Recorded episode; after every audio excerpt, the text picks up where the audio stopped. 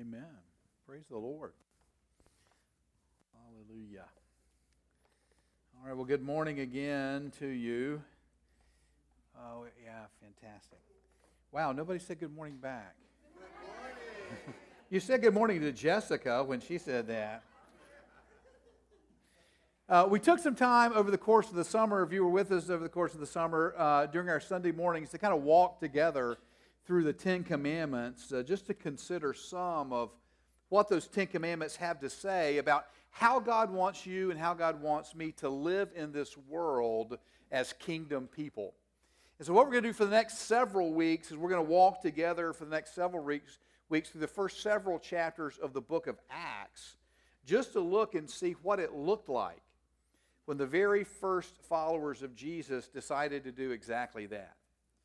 How did surrendering their lives to Jesus change them and how they lived?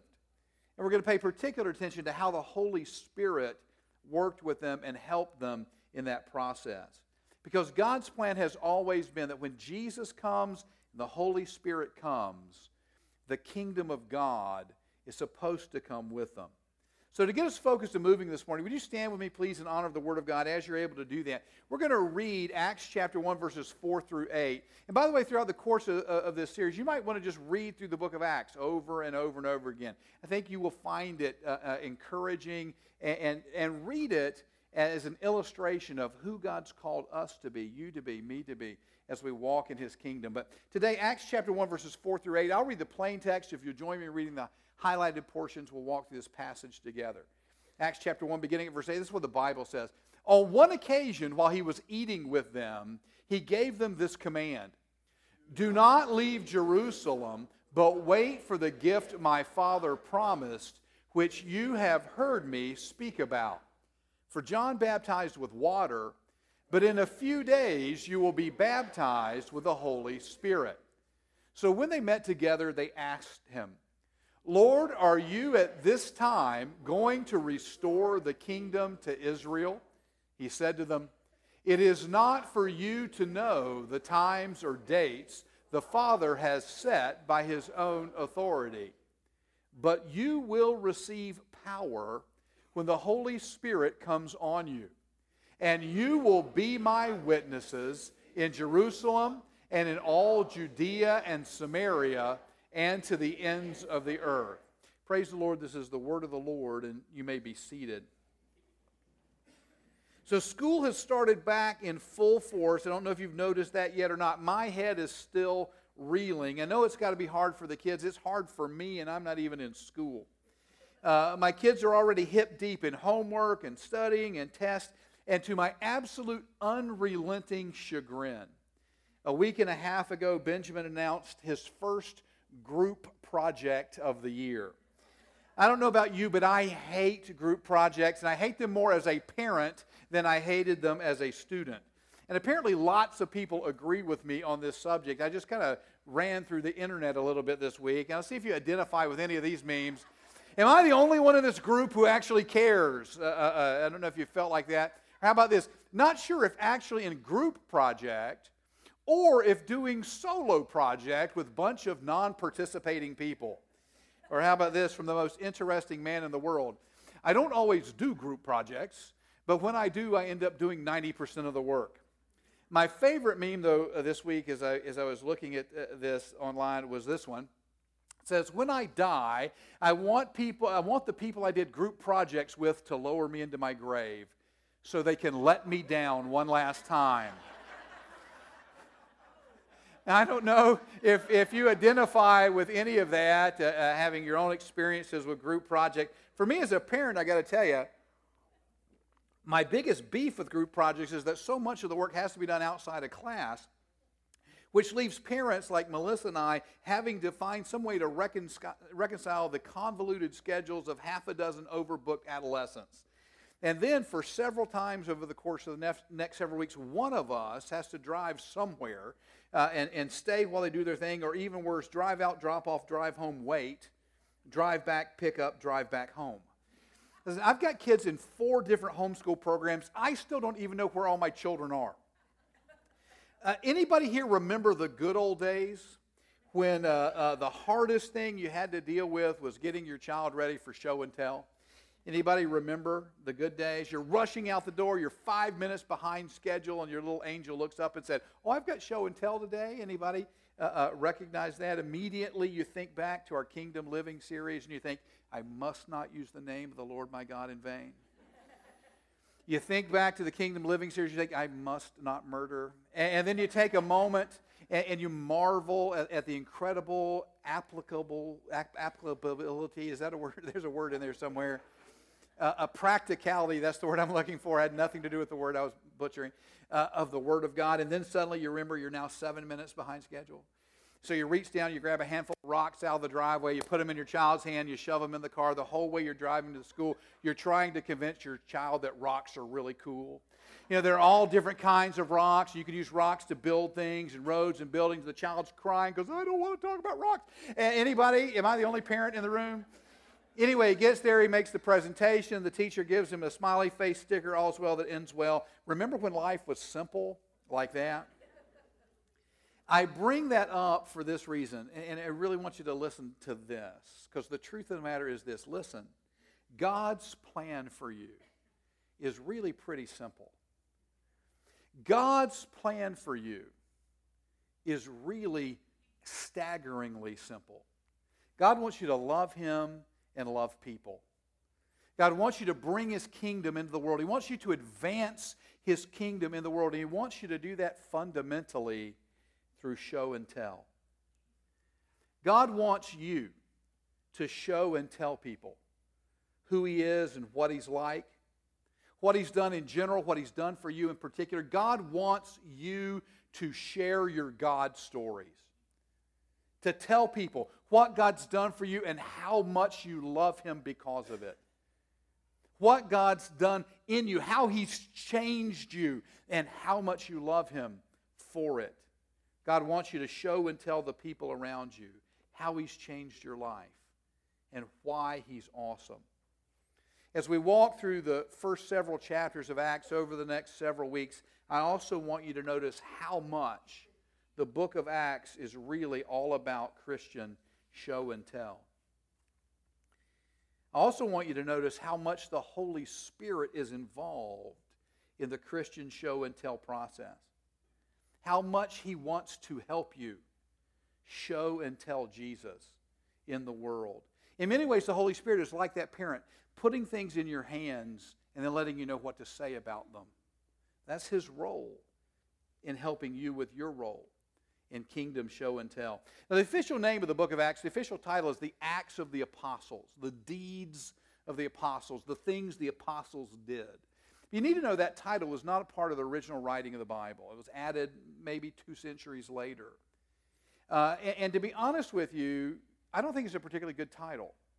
I think a far better title for the book of Acts would be something like The Ongoing Acts of Jesus Christ. Uh, following his ascension as he continues to work through his followers. It's kind of a long title, but, but, but it captures the essence of the book of Acts. Luke explains it in the very first sentence of this book. He says, In my former book, Theophilus, he's referring back to the Gospel of Luke, the other, other book he'd written. In my former book, I wrote about all that Jesus began to do and to teach until the day he was taken up to heaven. And I want you to notice the word began. Jesus began his ministry of doing and teaching, essentially his ministry of show and tell. He began his ministry of revealing and demonstrating the kingdom of God while he was walking among us on the earth. But he's not finished with that ministry yet. That's why Luke wrote the second volume, the, the New Testament book of Acts, to tell of the ongoing work of Jesus since his ascension back to heaven. As Jesus continues to do and tell through his people in the church. As Jesus continues to show and tell the love of God, the goodness of God, the greatness of God, the presence of God by how you and I live and act and work and, and do. It's still the work of God through Jesus in the power of the Holy Spirit. And it's meant to carry on till Jesus comes back to earth again. at which point he will personally usher in the final manifestation of the kingdom of God in all its fullness. When the devil and his demons are judged and removed, when all those who have refused to follow Jesus, who have rejected him as Savior and Lord, are dealt with, when those who have loved and followed Jesus are changed in an instant, in the twinkling of an eye, when sin and death and suffering are banished, and people, the people of God, are invited to live in the unveiled glory of God forever. The Bible is clear that day is coming. But until that day arrives, you and I, as followers of Jesus, are to carry on the work of Jesus, just like those very first Christians, doing and teaching the kingdom of God in a glorious kingdom show and tell. And in the meantime, God's given us the book of Acts as essentially a book of show and tell to give you an idea of what it looks like when followers of Jesus carry on the work of Jesus in the power of the Holy Spirit. Now, just before the passage we read at the beginning of this message, uh, and leading into that passage, the Bible says this about Jesus. It says, After his suffering, he showed himself to these men and gave many convincing proofs that he was alive. He appeared to them over a period of 40 days and spoke about the kingdom of God. And if there's one thing the book of Acts makes infinitely clear, it is that the bodily resurrection of Jesus Christ is the focus and centerpiece of Christianity. The resurrection of Jesus dominated the thinking and the preaching of the early church. It constitutes the heart and the soul of the Christian faith. So the Apostle Paul wrote in 1 Corinthians 15 If Christ has not been raised from the dead, your faith is futile. You are still in your sins. In other words, without the resurrection of Jesus, nothing else in Christianity matters. In fact, without the resurrection of Jesus, there frankly is no Christianity. If Christ has not been raised from the dead, the Apostle Paul says, Your faith is mataia. It is empty, useless, pointless, and worthless. Stop coming to church. Stop reading your Bible. Stop praying and fasting and tithing and all the rest of it. Stop all that stuff if Jesus hasn't risen from the dead. The rest of it has no value at all. The resurrection of Jesus is the heart and the soul of Christianity. It's the heart of our message, it's the heart of our apologetics. I want you to think for just a moment about the ramifications of the resurrection of Jesus Christ from the dead. If Jesus really did rise from the dead on his own terms and by his own power, first off, if Jesus has risen from the dead that way, after repeatedly saying he was going to, then Jesus is Lord and God, just as Thomas the skeptic said. The Bible tells us after Jesus' resurrection, when the other disciples began telling Thomas, We've seen Jesus, he's alive. Thomas responded to them with, with the most uh, stubbornly skeptical response maybe possible. John, the Apostle John, reports it this way Now, Thomas, called Didymus, one of the twelve, was not with the disciples when Jesus came. So the other disciples told him, We have seen the Lord. But he said to them, Unless I see the nail marks in his hands and put my finger where the nails were, I will not believe it. I will not believe it, Thomas said. I refuse, and you can't make me. And that was Thomas's position for about a week until Jesus himself walked up to him. And seeing Jesus back from the dead, the Bible says Thomas said to him, My Lord and my God. If Jesus is risen from the dead on his own terms and by his own power, then he is Lord and God, and you need to follow him. Second, if Jesus is risen from the dead, then death must not be the end. Something must lie beyond this life. And this life is all you have to get ready for whatever it is. Third, if Jesus is risen from the dead, if he is indeed Lord and God, then there's nothing he can't handle. There's nothing he can't take care of. There's nothing too difficult for him. Fourth, if Jesus is risen from the dead, then whatever Jesus says about anything must be the final word on the subject. In other words, the issue is not, what do you think about the Bible? The issue is, what does Jesus say about the Bible? The issue is not, what do you think about divorce or same sex marriage or paying taxes or forgiving your roommate? The issue is, what does Jesus say about those things? Too often Christians bog down and uh, side issues or get lost on rabbit trails instead of starting with and focusing on the resurrected, living Lord Jesus, who he is and what he says. Because as the resurrected Lord, what he says is final. There are people in the world who want to honor the teachings of Jesus while denying the resurrection of Jesus. Those people do not understand and, frankly, haven't paid much attention to the teachings of Jesus. Listen, without the resurrected Christ living inside you, shaping and changing you by His Spirit, you cannot live the sort of life Jesus calls you to live.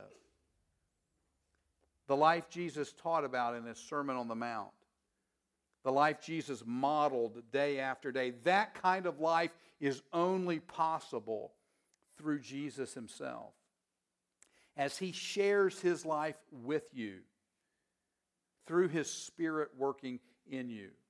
Listen to me. Jesus never imagined a world, listen to me.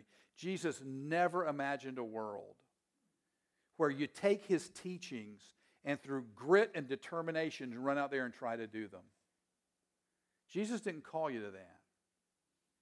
Jesus hasn't called you to try harder. Jesus has called you to follow him in the power of the Holy Spirit.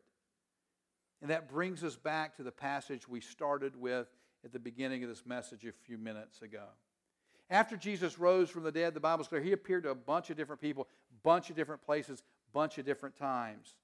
And the Bible says in Acts 1 4, on one occasion, while he was eating with them, he gave them this command Do not leave Jerusalem, but wait for the gift my Father promised, which you have heard me speak about.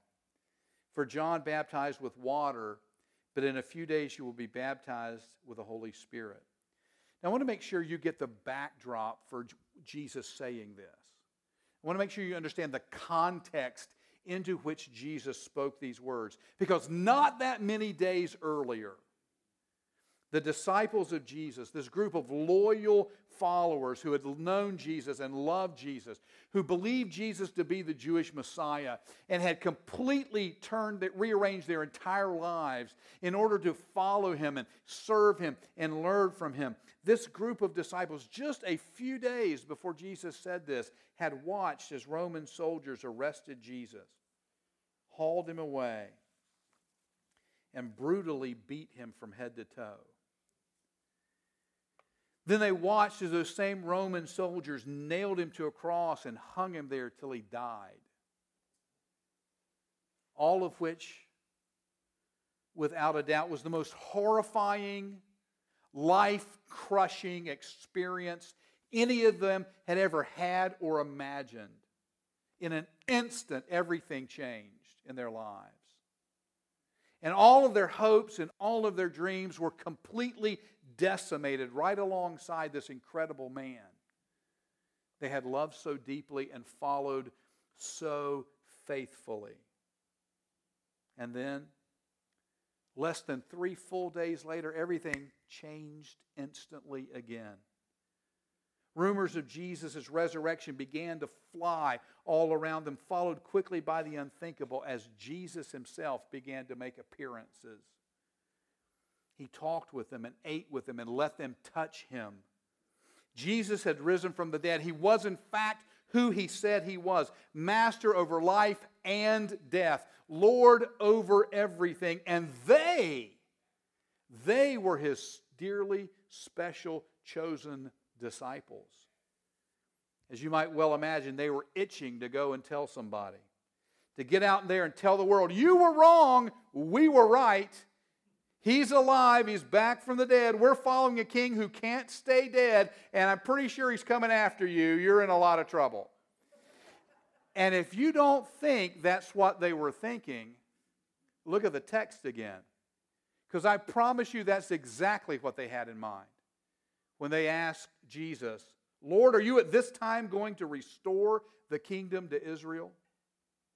These guys were jacked. They were stoked. They were driven, full of adrenaline, because they assumed Jesus was about to lead them in a military coup against the Roman Empire. And they were ready to get after it. Jesus had to set them straight. The kingdom of God is not fundamentally a military kingdom. The kingdom of God is not fundamentally an earthly geopolitical kingdom. And the work God has for you to do cannot be done in your own power. These guys were stoked. Jesus was risen from the dead. Everything had changed twice in about three and a half days. And frankly, to be fair, Jesus was ready to put them to work proclaiming and producing the kingdom of God, declaring and demonstrating the goodness of God, bringing the hope of salvation to a lost and hurting world. They were excited and ready to go. Jesus was excited and ready to send them. And yet, into all of that excitement and all of that eagerness, Jesus says, Wait. Do not leave Jerusalem, but wait for the gift my Father promised, which you have heard me speak about. For John baptized with water but in a few days you will be baptized with the Holy Spirit. And here's one of the fundamental lessons you'll learn from the book of Acts. I encourage you to consider writing it down. You want to write it? Here it is. You cannot accomplish the work of Jesus in your own power, and you were never meant to try. You cannot accomplish the work of Jesus in your own power, and you were never meant to try. Jesus has a work for you to do, but you can only do it in the power of the Holy Spirit. And so he warns his disciples don't run off half cocked, wait on the Holy Spirit.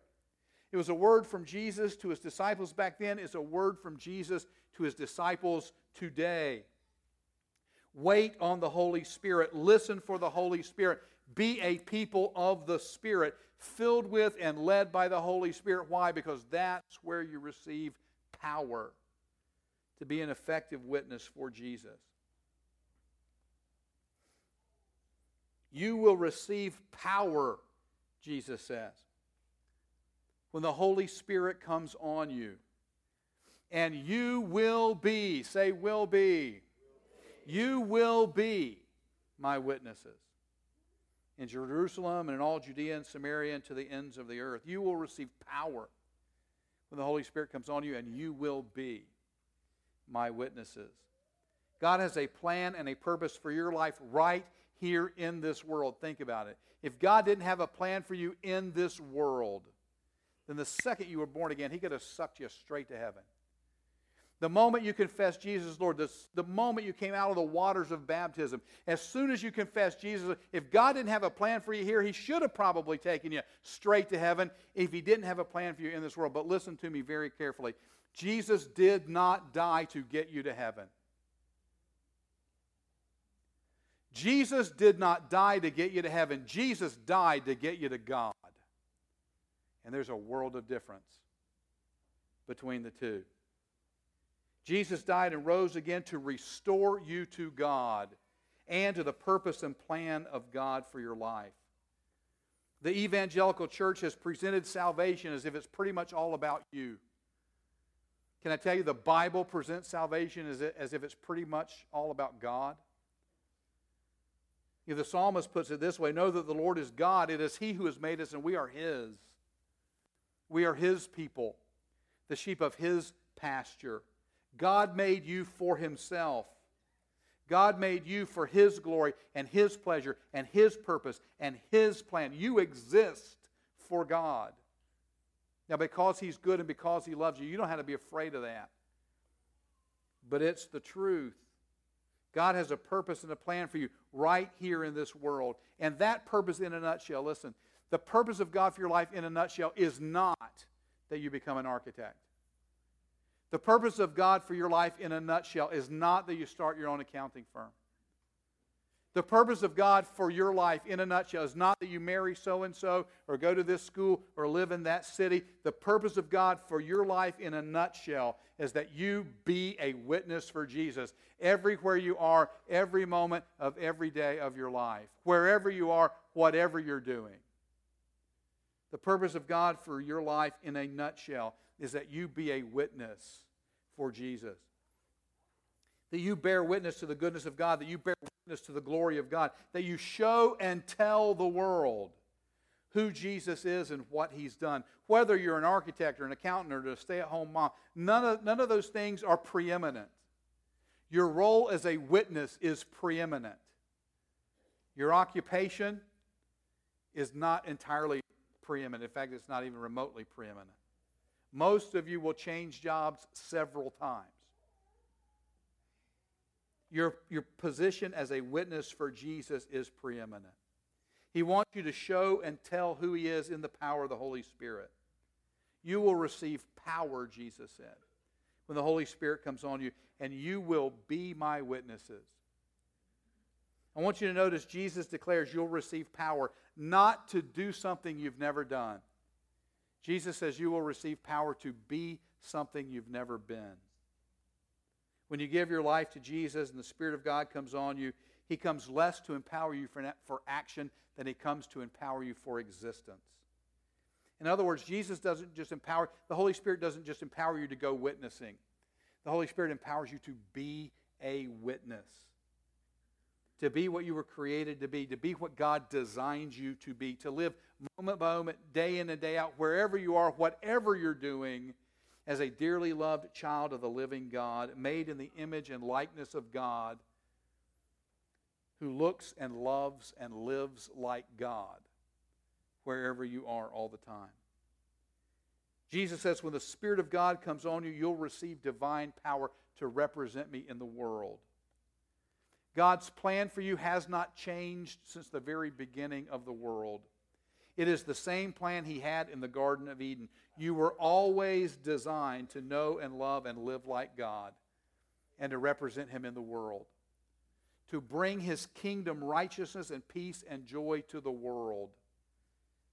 And when your sin and brokenness got in the way, Jesus came to deal with those, to pay the penalty for your sin and to heal you from your brokenness.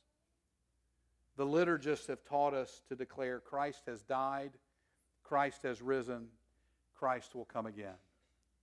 I want to teach you this morning to declare Christ has come for me. The Spirit has come in me so the kingdom of God can come through me. Will you say that with me? Christ has come for me. The Spirit has come to me so the kingdom of God may come through me. Jesus is the risen Lord. And He has a purpose for your life right here in this world, right where you live, right where you work, right where you shop, right where you play.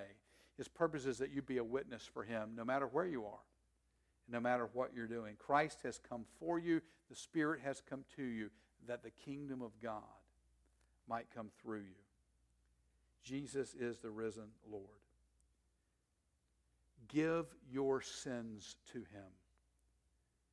He will gladly take them and throw them away. Give your hurts and your wounds and your brokenness to him. He will gladly take them and heal and restore you. Receive Jesus in the power of the Holy Spirit. And then commit to live every moment of your life as a glorious kingdom show and tell. If you're here this morning and you don't know Jesus, you, have never confessed Jesus as Savior and Lord, you, you, would say, you would say, Pastor, I'm pretty sure I'm not a Christian. You can take care of that before you leave, and I would beg you to do so. Because all this, the whole thing starts right there with confessing Jesus as Savior and Lord, receiving Jesus as Savior and Lord, committing yourself to follow Him and letting Him change you from the inside out. And in a few minutes, we'll give you a chance to pray with some people to let that happen today.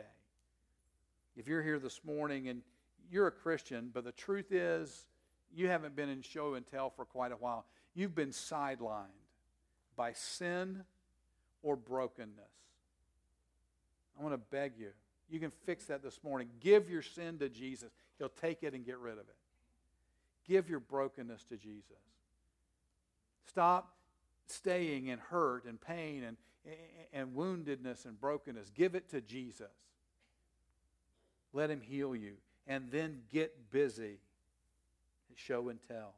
Because God has a purpose for your life. If you're here this morning, I will say this.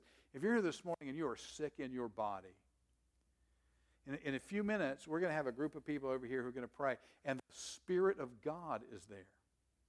The Spirit of God is in them. And if you're here this morning and you are sick in your body, I want to encourage you let them lay their hands on you and ask the Spirit of God to heal you.